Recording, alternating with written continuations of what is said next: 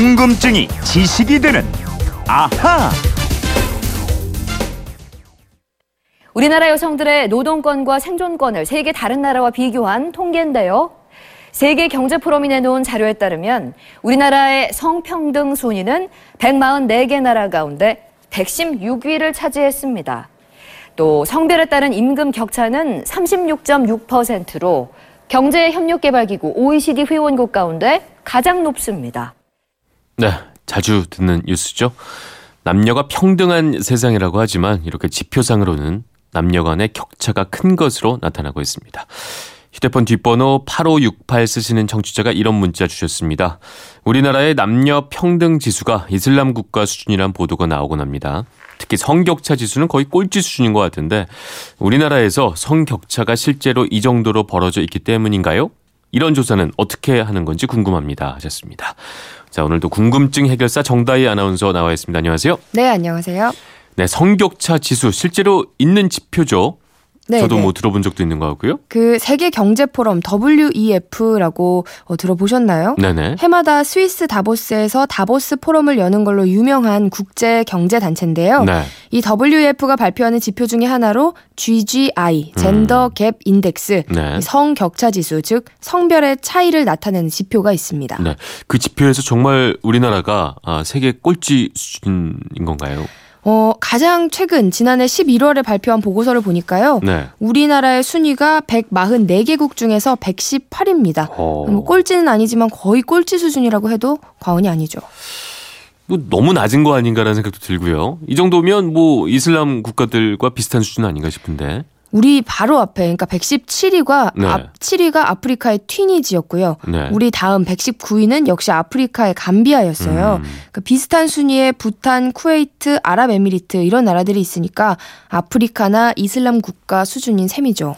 그러니까요. 8568님도 그게 궁금하신 것 같아요. 이게 그 남녀차별이 있을 수는 있지만 이게 이 정도이냐 어떻게 이슬람 국가와 비슷하냐 이런 질문인 것 같은데. 음. 네, 이게 사실 더 헷갈릴 수밖에 없는 게 네. 유엔 산하기구인 유엔 개발계획 UNDP도 성불평등 지수를 발표하는데요. 네. 이 지수에서는 우리나라가 세계 10위로 나왔거든요. 차이가 꽤 크네요. 네, 네. 이렇게 한쪽은 118위고 한쪽은 10위 하니까 뭐가 맞는 건지 더 헷갈릴 수밖에 없죠. 조사 방법이 좀 다른 건가요? 네, WEF의 설명을 보니까요. 네. 우선 그 자신들이 조사하는 지수는 여성이 누리는 자원 과 기회의 절대적인 수준이 아니라 성별 격차를 측정하는 데 목적이 있다. 이렇게 음. 설명을 하고 있습니다. 네. 다시 말씀드리면 그 나라의 개발 정도라든가 그와 연관된 여성의 건강, 교육, 소득 이렇게 삶의 수준 레벨보다는 그러니까 남녀 간의 격차에만 관심을 두고 측정을 했다는 겁니다. 그러니까 전체적인 수준이 아니라 성별 격차만 측정한다 뭐 이런 얘기인 것 같은데 네. 조금 더 설명이 필요할 것 같은데요. 네, 제가 네. 예를 들어드릴게요.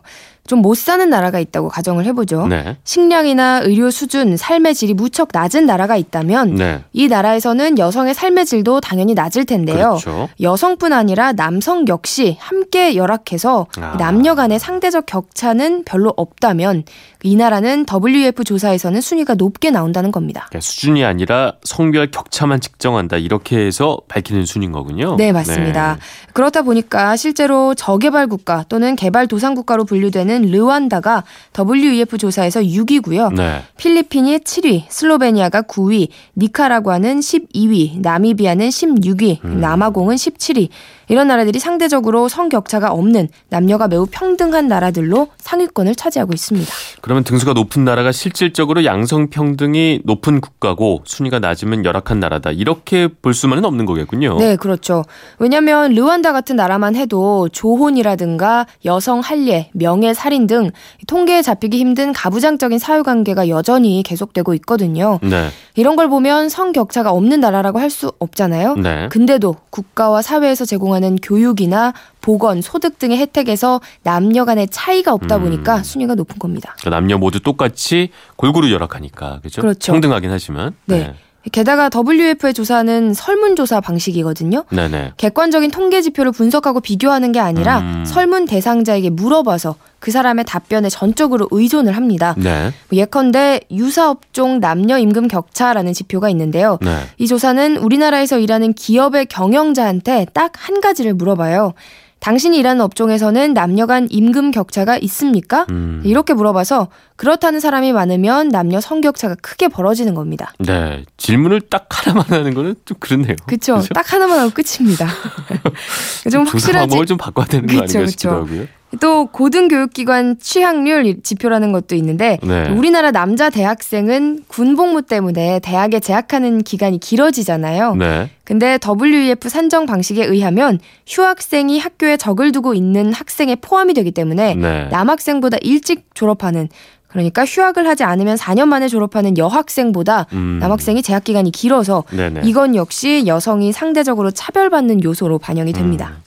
이게 속으로 파고 들어갈수록 문제가 있는 것 같은데 이런 거다 떼놓고 그냥 뉴스에서 118입니다. 딱 이렇게 얘기를 하니까 그렇죠. 우리한테는 이게 아, 그 정도인가? 이런 음. 궁금증이 생기는 것 같아요. 맞습니다. 네. 이렇다 보니까 대학 취학률은 109등으로 나타나요. 우리나라 대학 참 많이 가는 수준이라고 그렇죠. 생각했는데, 네. 그렇게 나타나고, 오. 또 유사업종 남녀 임금 격차, 소득, 관리직 비율 이런 순위에서 모두 100등 밖으로 밀려나 있습니다. 네, 조사 방법에 대해서 좀 진지하게 다시 한번 네. 고민을 해볼 필요도 있을 것 같습니다. 네, 아까 말씀하셨던 그 유엔 개발 계획 UNDP가 발표하는 그 성 불평등 지수라고 그랬죠? 네. 그 10이라고 했잖아요. 네. 요 조사는 어떻게 하는 건가요? 이 UNDP의 조사 역시 남녀 간의 상대적 격차를 다룬다는 골자는 비슷한데요. 네. 비교하는 지표가 다릅니다. 네. 인적 개발의 수준을 보여주는 건강 분야에서 산모 사망률과 미성년자 출산율을 보고요. 네. 또 권한 분야에서는 중등교육 이상 진학률과 음. 의회 진출 비중을 봅니다. 여기에 남녀의 경제활동 참가율까지 더해서 모두 다섯 가지 지표를 비교합니다. 네. 아까의 조사 내용과는 좀 많이 다르군요. 그렇죠. 네. 이 다섯 가지 지표들은 국가가 선진국이냐 아니냐, 네. 국가의 개발 수준이나 소득 수준에 따라서 영향을 크게 받을 수 있는 변수라는 게 공통점입니다. 네. 따라서 국가의 인적 개발 정도가 높은 선진국일수록 일반적으로 성 부- 불평등 지수는 개선되는 특징을 보이죠.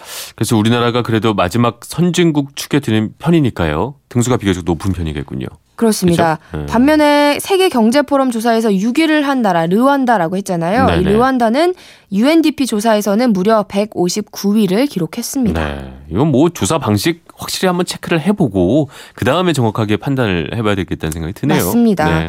우리가 UNDP 조사에서 10등이라고 하지만 네. 다른 나라에 비해서 점수가 낮은 즉 성 격차가 있는 것으로 평가받는 분야가 바로 여성의 의회 진출 비율과 여성의 경제 활동 참가율입니다. 네. 이두 지표가 다른 나라보다 낮아서 순위를 음. 깎아먹거든요.